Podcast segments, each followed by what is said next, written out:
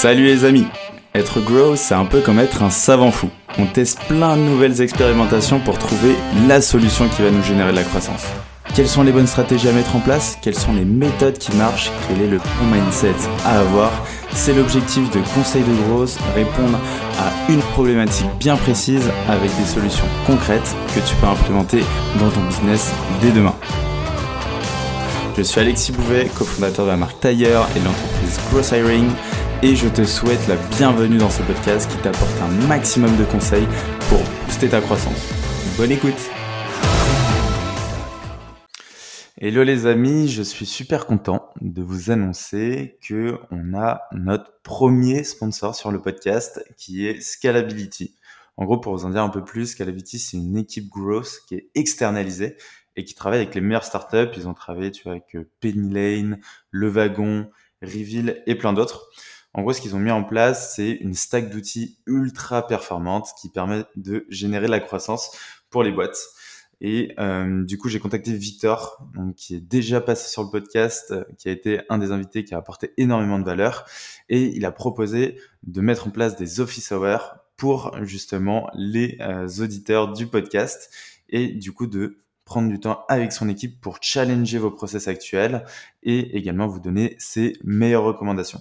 Du coup, si bah, toute la partie outbound est un vrai sujet pour vous et un enjeu pour cette année, n'hésitez pas à cliquer du coup sur le lien dans la description pour bénéficier de cet office hour. C'est gratuit et surtout, bah, les places sont limitées, donc allez-y sans modération. Je vous dis à très vite et on se retrouve là pour l'épisode. Go! Bonjour à tous, bienvenue dans un nouvel épisode de Conseil de Growth. Et du coup, aujourd'hui, on est en compagnie de Killian, fondateur de Kyma, qui s'est renommé d'ailleurs, qui s'appelle Prism maintenant, et également bah, futur associé sur Nomad. Nomad, Just Nomad, qui est du coup euh, le mouvement qu'on est en train de créer pour les entrepreneurs hors normes qui veulent euh, voyager, travailler en voyageant et participer à des co-living un peu hors du commun. Donc déjà, Killian, comment tu vas ? Bah, très bien, et toi? C'est Alexis, bonjour tout le monde. Ça va plutôt bien. Plutôt yes, bien. Bah, top, top. Trop cool, trop cool. Bah, grave content que tu sois là. Euh, pourquoi tu es ici aujourd'hui? C'est pour parler de expérience client. Euh, c'est ce que tu fais avec euh, Kyma, avec Prism. Du coup, euh, je pense que c'est le bon moment d'en parler. Est-ce que tu peux euh, te présenter déjà euh, rapidement en quelques phrases et expliquer pourquoi c'est un sujet qui te passionne? Carrément. Euh, bah, du coup, je m'appelle Killian Palermo. Je suis du coup ouais, le fondateur de Kyma qui se renomme Prism, en effet. Euh, en gros, Prism, qu'est-ce que c'est? C'est un laboratoire de croissance euh, par l'expérience client, collaborateur, partenaire et communauté. Donc, en gros, euh, nous, ce qu'on fait, c'est qu'on s'intéresse euh, tout simplement euh, bah, à vos clients, à vos collaborateurs, à vos partenaires et à votre communauté, qu'on audite pour euh, identifier les axes de croissance inexploités Euh, de la boîte ou de, enfin en fait on travaille avec trois types de, de, d'entre, enfin de, des entrepreneurs d'entreprise euh, donc en type P M E, T P E, P M E et, et quelques grands groupes. Euh, en tout cas on a on a la vocation de le faire. Et, euh, et du coup l'expérience client, bah, tout simplement parce que euh, c'est le cœur du sujet en soi. Euh, sans client il n'y a pas de business, donc pas de croissance. Donc euh, donc voilà. Nous on se concentre beaucoup sur les clients, c'est c'est le pôle central de de notre taf. Ouais. Trop cool. Là, l'idée, du coup, ouais. c'est de voir un peu ta méthodo, euh, toi, quand tu vas ouais. justement accompagner les clients euh, pour faire, pour mettre en place justement cette expérience assez hors norme. Quelle serait pour toi justement la première étape lorsque tu vas bah, aller chez le client euh, concrètement? Qu'est-ce que tu vas faire? En fait, euh, nous, la première approche qu'on, qu'on a toujours, c'est euh, moi, l'un de mes mots-clés, c'est la posture. Euh, C'est, c'est quelque chose, enfin dans toutes les étapes euh, dont, dont je vais parler, il y a toujours un peu une, une question de posture. Du coup, la, la première posture qu'on, qu'on adopte au tout début, c'est euh, une posture d'écoute, je dirais, et, et un peu d'attention, dans le sens où euh, la, le plus important au tout début, c'est de comprendre un peu euh, les bases de l'expérience. Donc nous, moi, la première chose que je fais, c'est de bien comprendre le business du client, euh, essayer de m'imprégner au maximum euh, et de comprendre ce qu'il essaye d'incarner. Euh, c'est, c'est, c'est, c'est super important, donc un peu les valeurs, la mission et la forme d'expérience qu'il a envie de, de créer. Euh, il faut savoir que du coup, euh, un truc que j'ai pas précisé avant, mais Prism est spécialisé dans le phygital, donc c'est la contraction de physique et digital. Donc euh, nous on a une approche, euh, on va dire un peu globale, où on essaye de, de, d'intervenir tout autant dans le physique, euh, donc de créer une expérience assez hors du commun euh, dans le physique et de la linker avec l'expérience tout aussi hors du commun, du coup, euh, dans le digital. Donc, euh, donc first step, en gros, pour nous, c'est vraiment de euh, d'être vraiment très à l'écoute, de comprendre le client. Et pour ça, on mène un audit euh, qui va nous permettre, en fait, euh, derrière, donc c'est, c'est mon étape euh, numéro deux, euh, qui va nous permettre de, de vraiment bien identifier euh, ben, comment les clients ont envie de, de, de fonctionner. Enfin, pardon, une fois qu'on a bien compris comment le, le, le quelle expérience, en fait, le, le client a envie de créer, euh, ce qu'on va aller chercher, c'est OK, euh, tu veux créer ce type d'expérience, mais comment tes clients, en fait, finalement, euh, ont envie de vivre aussi cette expérience-là. Donc, on a une posture un peu de compréhension, un peu dans un, dans un second temps. Euh, nous, on l'oriente beaucoup autour des clients, des collaborateurs et des partenaires. Euh, on a ajouté un petit prisme communautaire, parce que c'est, c'est, il y a une différence entre les clients et la communauté de, d'une marque. Et pour le coup, euh, l'idée, c'est de comprendre comment, comment les clients interagissent, comment ils ont envie d'interagir avec la marque et quel type de, d'expérience, en fait, ils, ils s'attendent à avoir, et trouver euh, concrètement des points communs entre euh, ce que le, notre client à nous a envie de, de, de créer et ce que ses clients à lui ont, ont envie de vivre, pour le coup. Ok, je vois trop bien. Et, mais du coup, j'imagine que c'est une masse d'informations qui est assez conséquente, euh, d'aller ah, chercher ouais. justement toutes ces infos. En plus, tu as plusieurs parties prenantes. Comment tu vas mettre en place justement les actions? Comment tu vas faire de la récolte de données? Est-ce que tu as des questionnaires? Comment ça se passe? Exactement, ouais. En fait, on fonctionne... Donc, nous, on a deux partenaires, ça dépend un peu des clients. On, donc, on a deux approches, on va dire. On a une approche, euh, on va dire, plus mainstream pour nous. L'approche plus globale qu'on a, c'est qu'on fait en effet des, des questionnaires euh, sur euh, des typeforms, beaucoup, très animés et tout. Donc, c'est, c'est assez cool. Moi, j'aime beaucoup cet outil. Et donc, euh, ouais, on va clairement sélectionner un pool de clients, un pool de, de collaborateurs, pardon, un pool de partenaires et après, euh, un pool communautaire. Donc, en fait, on fait une sélection. Euh, Et ouais, on, a, on passe par des questionnaires, on récolte de la data et on fait de l'analyse de data derrière. Donc ça, c'est un peu notre, notre solution mainstream.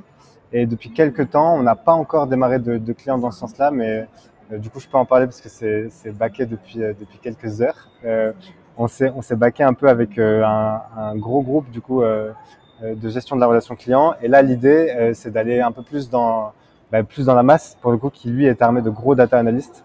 Et là, c'est vraiment intéressant parce qu'on fait vraiment de la... On, on va aller chercher le taux de churn, de la rétention client, enfin c'est assez poussé et, et on fait du croisement de données et, et voilà comment fonctionnent. Et eux en fait fonctionnent plus sur ce qu'on appelle du speech analytique.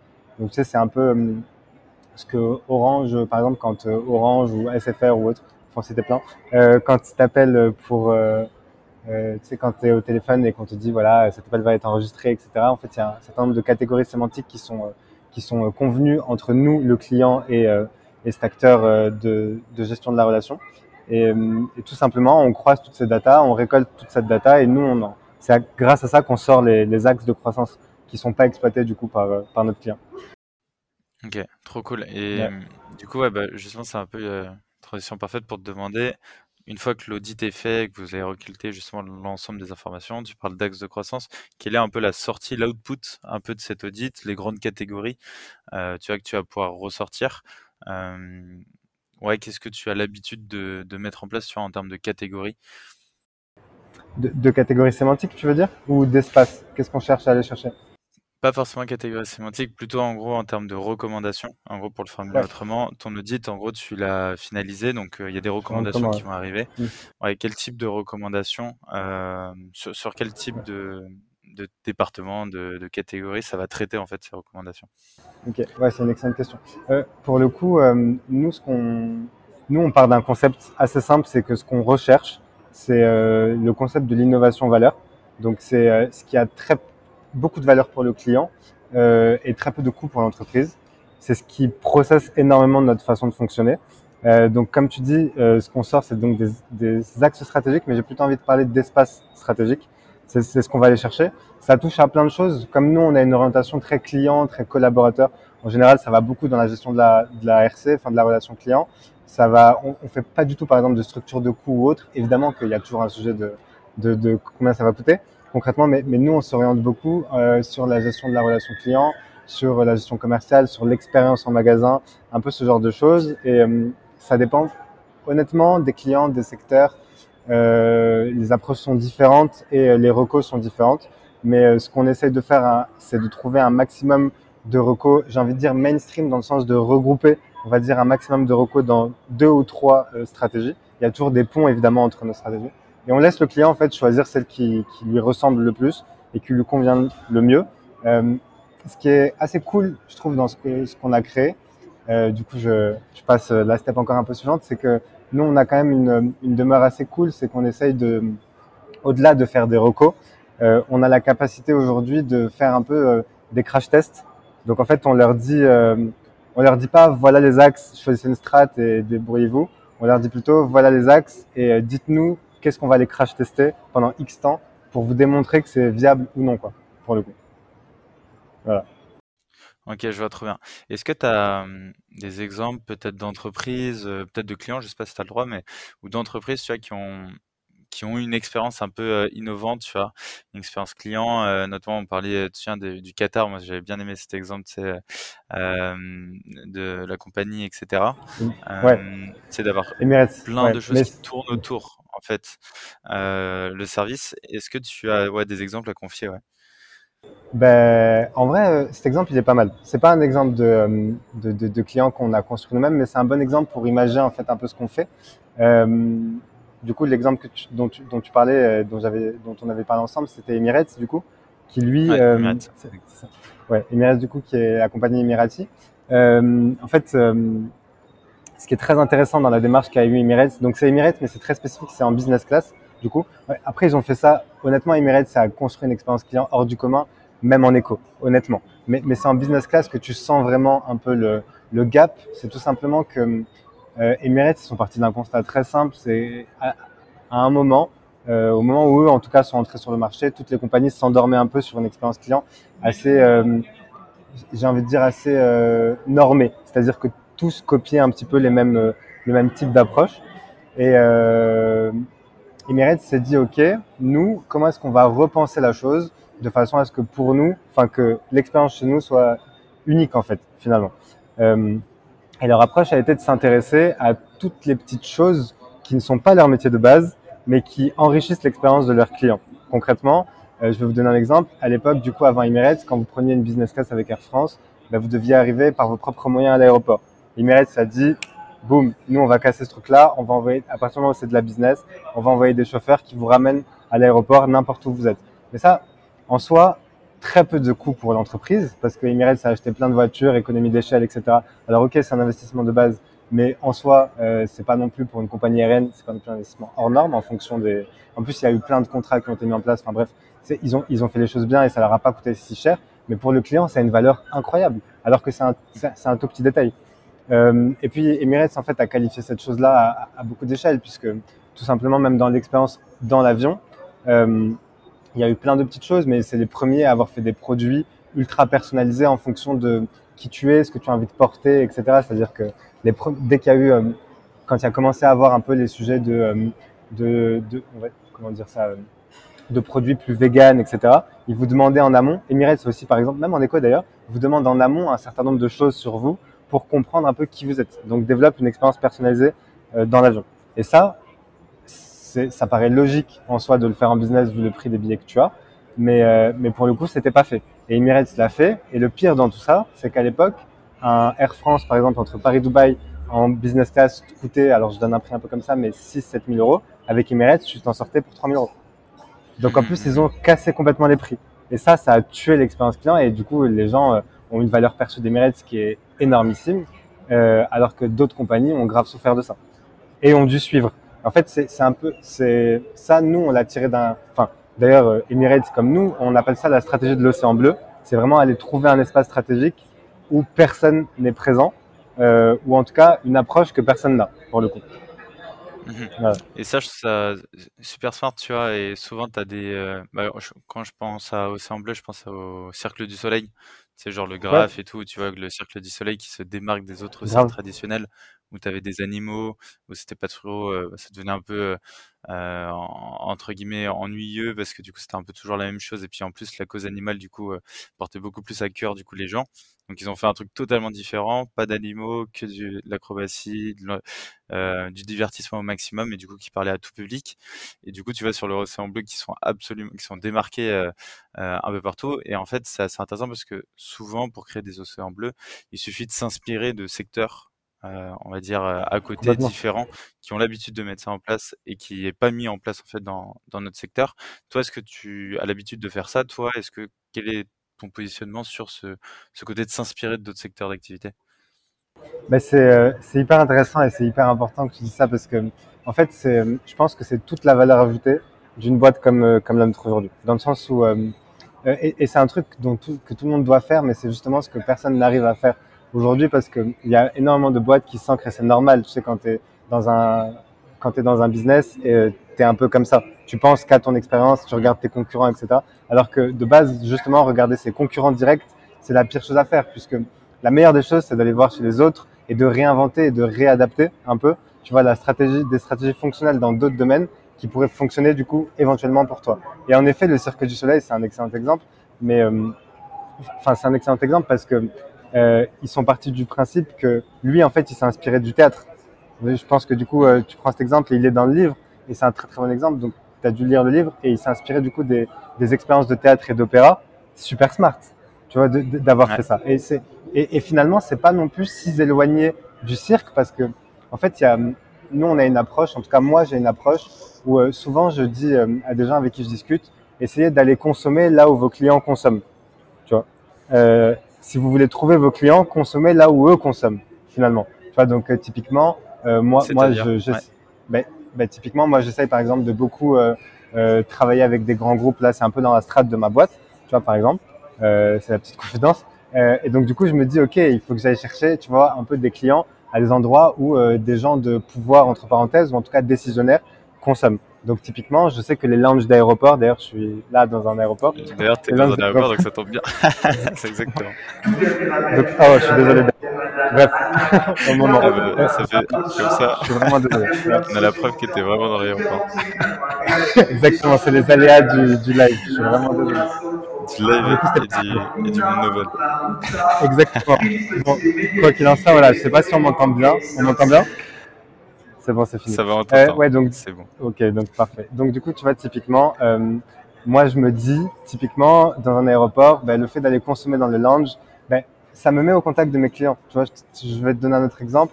Euh, quand tu cherches à consommer, moi je cherche vraiment à, à entrer en contact avec des gens euh, assez décisionnaires. Donc il y a des activités et qui sont des activités un peu tendance. Typiquement le paddle, c'est trop drôle, mais je me suis mis, tu vois, jouer au paddle de temps en temps et je rencontre grave des clients finalement, ou des prospects en tout cas, tu vois, qui peuvent finalement devenir ouais. des futurs clients. Et en fait, ce qui est intéressant, c'est qu'au-delà du fait de devenir des futurs clients, ben, l'expérience qui est mise en place dans leur business est hyper intéressante, ou l'expérience que moi, je vais chercher à développer en, en, en, les, en essayant de les transformer de prospects à clients, ben, m'inspire énormément dans d'autres projets. Donc, tu vois, finalement, la meilleure des choses, je pense que c'est souvent et tout le temps d'aller voir ailleurs pour s'inspirer des autres et se dire, OK, comment est-ce que je pourrais complètement transformer ça et adapter ça à mon propre business ?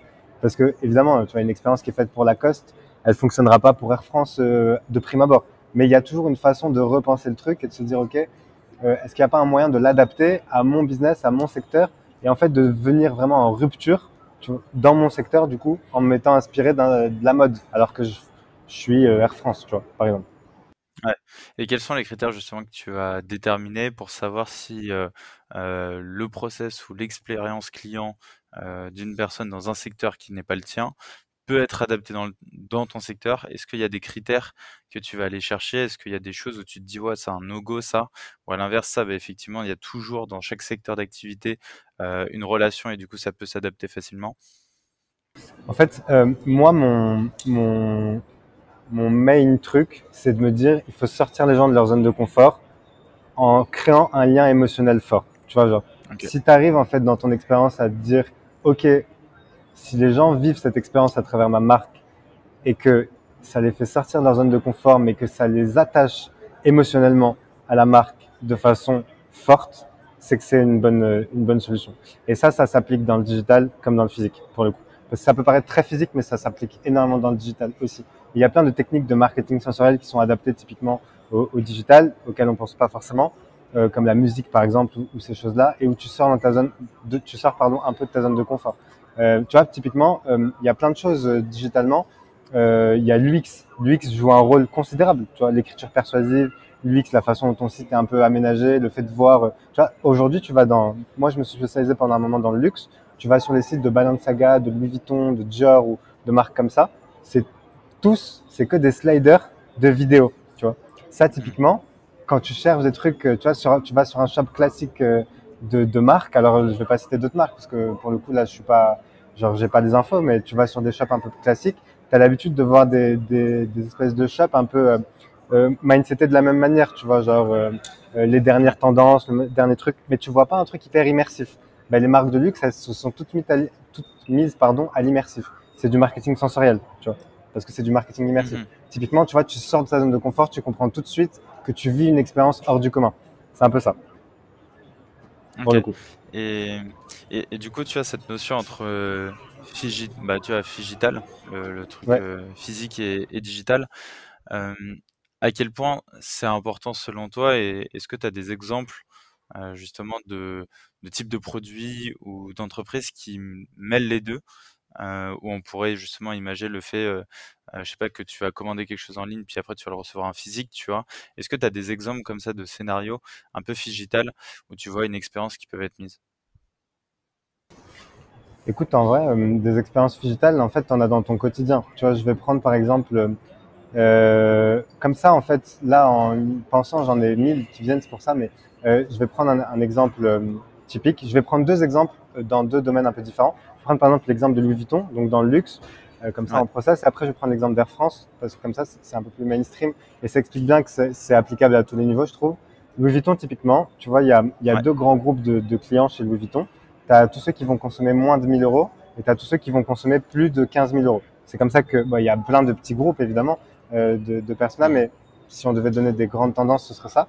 Et en fait, typiquement, le travail du digital de Louis Vuitton, c'est de dire, OK, il faut qu'en fait, les gens qui vivent cette expérience, enfin, les, les gens qui consomment moins de mille euros comme les gens qui consomment plus de quinze mille euros doivent ressentir exactement la même chose. Mais foncièrement, c'est impossible de faire ça. Tu vois, parce que tu arrives en magasin, évidemment, tu vivras pas la même chose si tu es en salon privé, Louis Vuitton, euh, machin, que si tu, tu viens et puis tu es juste là en train de faire un peu du lèche-vitrine, forcé. Mais, mais euh, en fait, l'expérience client digitale, elle joue euh, à partir du moment où tu mets un pied dans le magasin. C'est-à-dire qu'il y a l'odeur que tu vas avoir dans le magasin, dans le physique par exemple. Tu vois, il y a les parfums, il y a la façon dont on va t'accueillir, le wording qu'on va avoir, Euh, la tablette qu'on va te donner, à quoi elle est connectée et à quel écosystème elle est connectée. Tu vois, le, le but d'une expérience digitale, c'est vraiment de connecter totalement ton écosystème physique et ton écosystème digital. Ce qui veut dire que logiquement, demain, Alexis, tu t'es baladé sur le site. Enfin, dans la logique euh, topissime, tu te baladerais à peine sur le site. Tu arriveras en magasin le lendemain, on saurait ce que tu as fait sur le site, comment, pourquoi. Tu vois, c'est du croisement de data dans l'idée. Donc, on pourrait te conseiller le produit le plus adapté à toi à un instant T. Et ça, typiquement, c'est fait chez Louis Vuitton. Si tu t'identifies chez Louis Vuitton, tu vois, par exemple, ben, tu arrives en magasin demain, tu donnes, on te demande toujours, euh, on te dit toujours quelqu'un va venir vous parler, on te demande ton nom de famille. L'idée, c'est ça. Tu vois, c'est après de pouvoir t'offrir une expérience complètement personnalisée.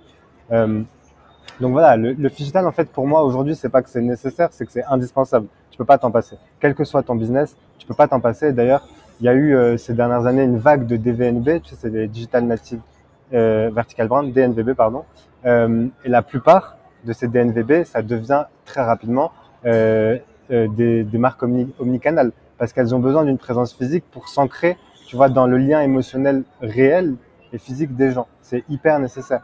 Donc, il faut toujours que tu crées une expérience physique qui est connectée à ton expérience digitale.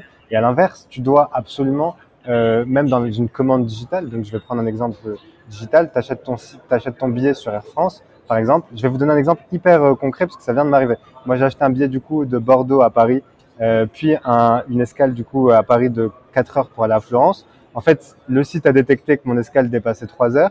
Ils se sont dit, OK, bah, très bien, on va lui proposer une offre promotionnelle au lounge euh, de, de l'aéroport parce qu'il arrive dans le bon terminal du lounge, tu vois. Ben, c'est méga personnalisé parce que du coup, ben, ils ont compris que j'arrivais au terminal deux F, qu'il y avait le lounge, que ça dépassait trois heures et que donc du coup, euh, ben, ça pouvait être sympa pour moi de profiter du lounge et j'ai une offre promotionnelle de genre cinquante pour cent là-dessus. Idéal, tu vois. Tu te dis, mais magnifique, ils m'ont compris. En fait, t'as, mmh. tu vois, et tu crées un lien émotionnel parce que tu te dis, ils captent, tu vois, ils, ils, on, on se connaît finalement. Et c'est ça qui est dingue, c'est qu'en fait, pas du tout, mais ils ont créé juste en fait une expérience qui t'embarque tout de suite dans, dans, dans l'expérience de, de la boîte, quoi. C'est hyper intéressant. Ouais, en, en vrai, c'est super, euh, super intéressant ça. Et du coup, j'imagine que tu vois, de, bah, eux de leur côté, Euh, ils doivent créer des sortes de systèmes, tu as des workflows, et cetera. Est-ce que toi, tu as des sortes euh, d'outils ou de méthodes ou d'ateliers, tu vois, qui vont te permettre de euh, euh, mapper ton expérience euh, client? Comment tu, comment tu créerais ça? Comment, imaginons que tu es une entreprise et que tu as envie de dire, vas-y, bah, ok, je vais m'attaquer à mon expérience client. Euh, quels sont les outils à ta disposition, tu vois, pour euh, réfléchir à ça? Ok. Euh, moi, pour le coup, euh, ben, je vais te prendre beaucoup d'outils. Déjà, je vais donner une ressource. On en a parlé tout à l'heure, mais moi, le livre, ma Bible, c'est la stratégie au semble. Vraiment. Dans le sens où euh, ils abordent un nombre de sujets assez incroyables dedans, euh, un nombre d'outils assez incroyables dedans. Tu as le canevas stratégique, par exemple. Le canevas stratégique, c'est l'outil de base quand tu veux travailler ton expérience client, parce que ce qui te, ce qui te propose, en fait, c'est de, d'identifier les acteurs que tu as vraiment envie de challenger, d'identifier en fait ce qui a de la valeur, enfin euh, donc de mapper un peu ces acteurs-là, euh, d'identifier ce qui a vraiment de la valeur pour les clients et ce qui n'en a pas, d'identifier ce qui a vraiment de la va- du coût pardon pour l'entreprise et ce qui finalement n'en a, n'en a pas, et en fait de mapper ce truc, tu vois, de challenger ces deux ces deux ces deux états-là, et en challengeant ces deux états-là, en fait, tu arrives à trouver l'innovation valeur, ce dont je parlais aussi tout à l'heure, comme quoi vraiment ce livre est vraiment ma Bible, tu vois, euh, l'innovation valeur qui te permet, tu vois, d'équilibrer en fait ton, ton, ton expérience client et de dire, ok, moi je vais me concentrer sur X ou Y point parce que ben, ce point a énormément de valeur pour le client mais il va pas me coûter très cher et personne le fait, alors que ce point a très peu de valeur et tout le monde le fait et ça me coûte une blinde. Donc pour le coup, tu vois, genre typiquement, euh, déjà le livre est, est une pépite, et le canevas stratégique, moi si je devais donner un outil, nous nos audits commencent toujours par cet outil-là, tu vois, le canevas stratégique. Enfin, en dehors du fait qu'on fait des questionnaires, et cetera, quand on, quand vraiment on essaye de process l'expérience client et de la poser, on commence toujours par ça parce que ça te permet de mapper vraiment l'écosystème finalement. Et à partir de là, tu peux créer des trucs un peu plus spécialisés. Et donc du coup, par ordre de priorité, moi je ferai un quest client, quest collaborateur, quest partenaire dans un premier temps. Et derrière, je pose un canevas stratégique pour avoir une idée assez concrète de l'écosystème et où est-ce que je peux me positionner. Dans l'idée, voilà. Trop bien. Et, et du coup, pour euh, mesurer l'ensemble de ton impact, tu vois, de ton expérience client et de toutes les choses que tu as mis en place, parce que du coup, on va se dire, ok, bon, on met ça, ça en place, mais du coup, c'est difficilement palpable. Quels seraient, ouais, toi, tes indicateurs ou les choses qui te donneraient des intuitions en te disant que ça a marché? C'est une excellente question. Alors, ça dépend énormément du business et du secteur, pour le coup, euh, parce que te... si tu as une approche digitale de base, si tu veux, le digital n'est jamais équilibré, enfin rarement équilibré, à part dans des énormes groupes. Donc, tu as souvent un, on va dire, un focus digital ou un focus physique, souvent. Euh, donc, évidemment, c'est pas les mêmes indica- indicateurs. Tu vois, genre dans, dans des, des deux côtés, des indicateurs un peu communs, tu as les taux de fréquentation, tu as les taux de transformation, la baisse du taux de churn, tu as un peu ces choses-là, tu vois. Euh, l'augmentation des paniers, euh, aban- euh, le, la baisse pardon des paniers abandonnés et ou l'augmentation, tu vois, tu vois bien que ça fonctionne pas, ça veut dire que typiquement, tu as T'as un problème d'expérience client digitale, si jamais tu vois, t'as des gens qui quittent plus tes paniers ou autre. T'as plein de petits indicateurs euh, qui te montrent ça. Après, euh, d'une manière un peu plus globale, évidemment, t'as l'augmentation de ton, de ton chiffre en tant que tel. Mais, mais nous, en fait, on a tendance à construire une stratégie et on, on, on processe en fait cette stratégie euh, à travers plusieurs indicateurs, notamment euh, bah, le coût tout simplement de la stratégie équilibré avec son retour sur investissement, tu vois, de, d'une certaine façon. Euh, nous, on part du principe que si t'es pas sur un R O I de quatre à cinq, euh, en grand minimum, c'est que déjà, c'est pas fonctionnel. Enfin, même si t'as du retour. En gros. Ok, ouais, je vois. En vrai, trop cool. Et... Après, le petit spécifique, il y a un petit ouais, truc que j'ajouterais, tu vois, c'est que pour Vas-y. le coup, ce dont je parlais en questionnaire client, questionnaire collaborateur ou autre, surtout questionnaire client et communautaire, nous, on a toujours des stratégies qui tournent pendant toute la durée. Tu vois, c'est des remises en question constantes pour le coup. Euh, Quand je dis questionnaire, je suis pas en train de dire qu'il faut euh, créer quelque chose, enfin euh, une espèce de séquence mail euh, qui tombe tous les six mois. Nous, on crée plutôt des petits questionnaires et des petites séquences qui en fait vont tomber de façon plus régulière, mais à travers une ou deux questions très stratégiques pour nous. Ouais, en gros. Est-ce que tu as des exemples de questions, par exemple ? Bah, typiquement, sur du Air France, tu vois, euh, bah, typiquement, tu vois, je vais reprendre cet exemple que je prenais tout à l'heure. Sur du Air France, quand tu sors du lounge, la question… On, En fait, on n'essaye plus de, de, de créer de l'action, on essaye plutôt de créer de la valeur. C'est un peu euh, qu'est-ce que vous avez aimé dans votre expérience dans le lounge, tu vois, et pas euh, est-ce que vous avez cliqué sur le bouton, tu vois. On va pas regarder s'ils ont cliqué sur le bouton, on va plutôt regarder la façon dont ils ont consommé dans le lounge, qu'est-ce qu'ils ont aimé faire et pourquoi ils ont aimé le faire, tu vois, pour pouvoir enrichir l'expérience en, dans le lieu et pas forcément aller essayer de chercher un enrichissement euh, ou, ou vendre des produits additionnels. On va plutôt essayer de leur donner de la valeur que d'essayer de leur vendre des trucs, en gros. Ouais, et chercher du coup de la stat un peu euh, qualitative, entre guillemets, du retour quali, euh, plus que du quanti, pour avoir justement des choses euh, un peu plus euh, bah, difficilement palpables, et du coup qui soient, qui sortent un peu du lot, et surtout avec des questions ouvertes, comme ça du coup les personnes peuvent te donner aussi des propositions, peut-être des choses que tu peux améliorer, et cetera. Euh, Exactement. Ok, trop cool. En quoi, selon toi, euh, plutôt ma question c'est, quand est-ce qu'il faut se pencher justement sur cette expérience client, tu sais, à certaines phases de boîte. Euh, au début, euh, on galère, et cetera. Tu vas essayer de chercher à fond des clients, donc tu vas pas peut-être penser à cette expérience. Après, tu commences à avoir plus de clients, euh, peut-être t'en as qui vont partir. Donc là, tu vas dire, oh là là, il faut que je fasse à mon expérience. À quel moment, selon toi, il faut y penser euh, stratégiquement, et est-ce qu'il faut y penser tout le temps euh, C'est quoi un peu tes recos? Alors, pour le coup, c'est, je suis ravi que tu poses cette question parce que moi, il y a énormément de gens avec qui je discute qui me disent, et je les comprends, euh, je sais comment ça fonctionne. Et pour moi, globalement, quand tu pars du principe que tu sais comment fonctionnent tes clients, qui ils sont, et cetera, c'est que tu n'as rien compris. Ça veut dire que concrètement, tu dois te remettre en question constante, tu vois, genre sur tes clients. Ce que je veux dire, c'est que pour moi, l'expérience client, tu dois t'y intéresser du début à la fin de... Enfin, l'idée, c'est qu'il n'y ait pas de fin, mais tu vois, tout au long de la vie de ta boîte, tu dois t'intéresser évidemment à l'expérience client, tout simplement parce que de la même manière que ta, ta boîte évolue, l'expérience doit évoluer, tu vois. De la même manière que tes, ta boîte évolue, tes clients évoluent, tes clients grandissent, tu vois, tu as des boîtes, euh, euh, je vais te donner un exemple, il y a une, une startup qui s'est créée qui s'appelle Kard, tu vois. Euh, une boîte comme Kard, c'est, une, c'est une, des cartes de crédit, c'est une, euh, je sais pas si tu connais, c'est une boîte, euh, c'est une banque en fait, c'est une, une banque, euh, je crois que c'est une néobanque à la base. Je, j'ai peur de me tromper, mais bon, peu importe. C'est une banque, du coup, à destination des mineurs, de base. Mais typiquement, ces mineurs deviendront adultes un jour. Et ils sont incarnés par là-bas, la boîte, tu vois. Donc, ça, ça lèvera des opportunités de business pour Kard, d'une façon ou d'une autre, tu vois. Donc, typiquement, c'est pas parce que tu as une cible à un instant T que euh, ta cible, elle évolue pas, que son expérience n'évolue pas, que ses attentes n'évoluent pas, et que toi, tu peux pas euh, soulever des axes stratégiques que tu n'exploites pas. Nous, c'est notre métier, tu vois, d'aller justement identifier ces axes et de te permettre de les exploiter sans perdre pour autant euh, la valeur que tu as voulu créer avant. Voilà. Donc, concrètement, ma réponse, c'est tout le temps.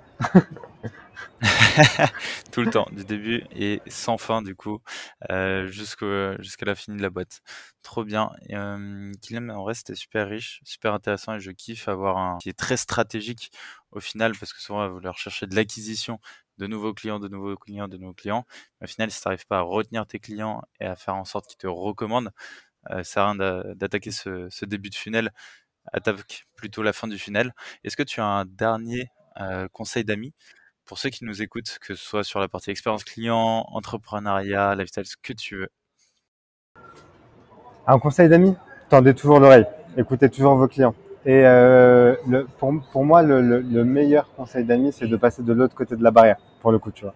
Euh, et pour ça, euh, la meilleure des choses, c'est... Euh, je, vais, je, vais, je vais dire un vrai petit conseil d'amis. Moi, on m'a souvent dit qu'on ne comprenait pas pourquoi j'étais aussi... Euh, ah, je suis désolé, j'ai encore le truc de, de l'aéroport.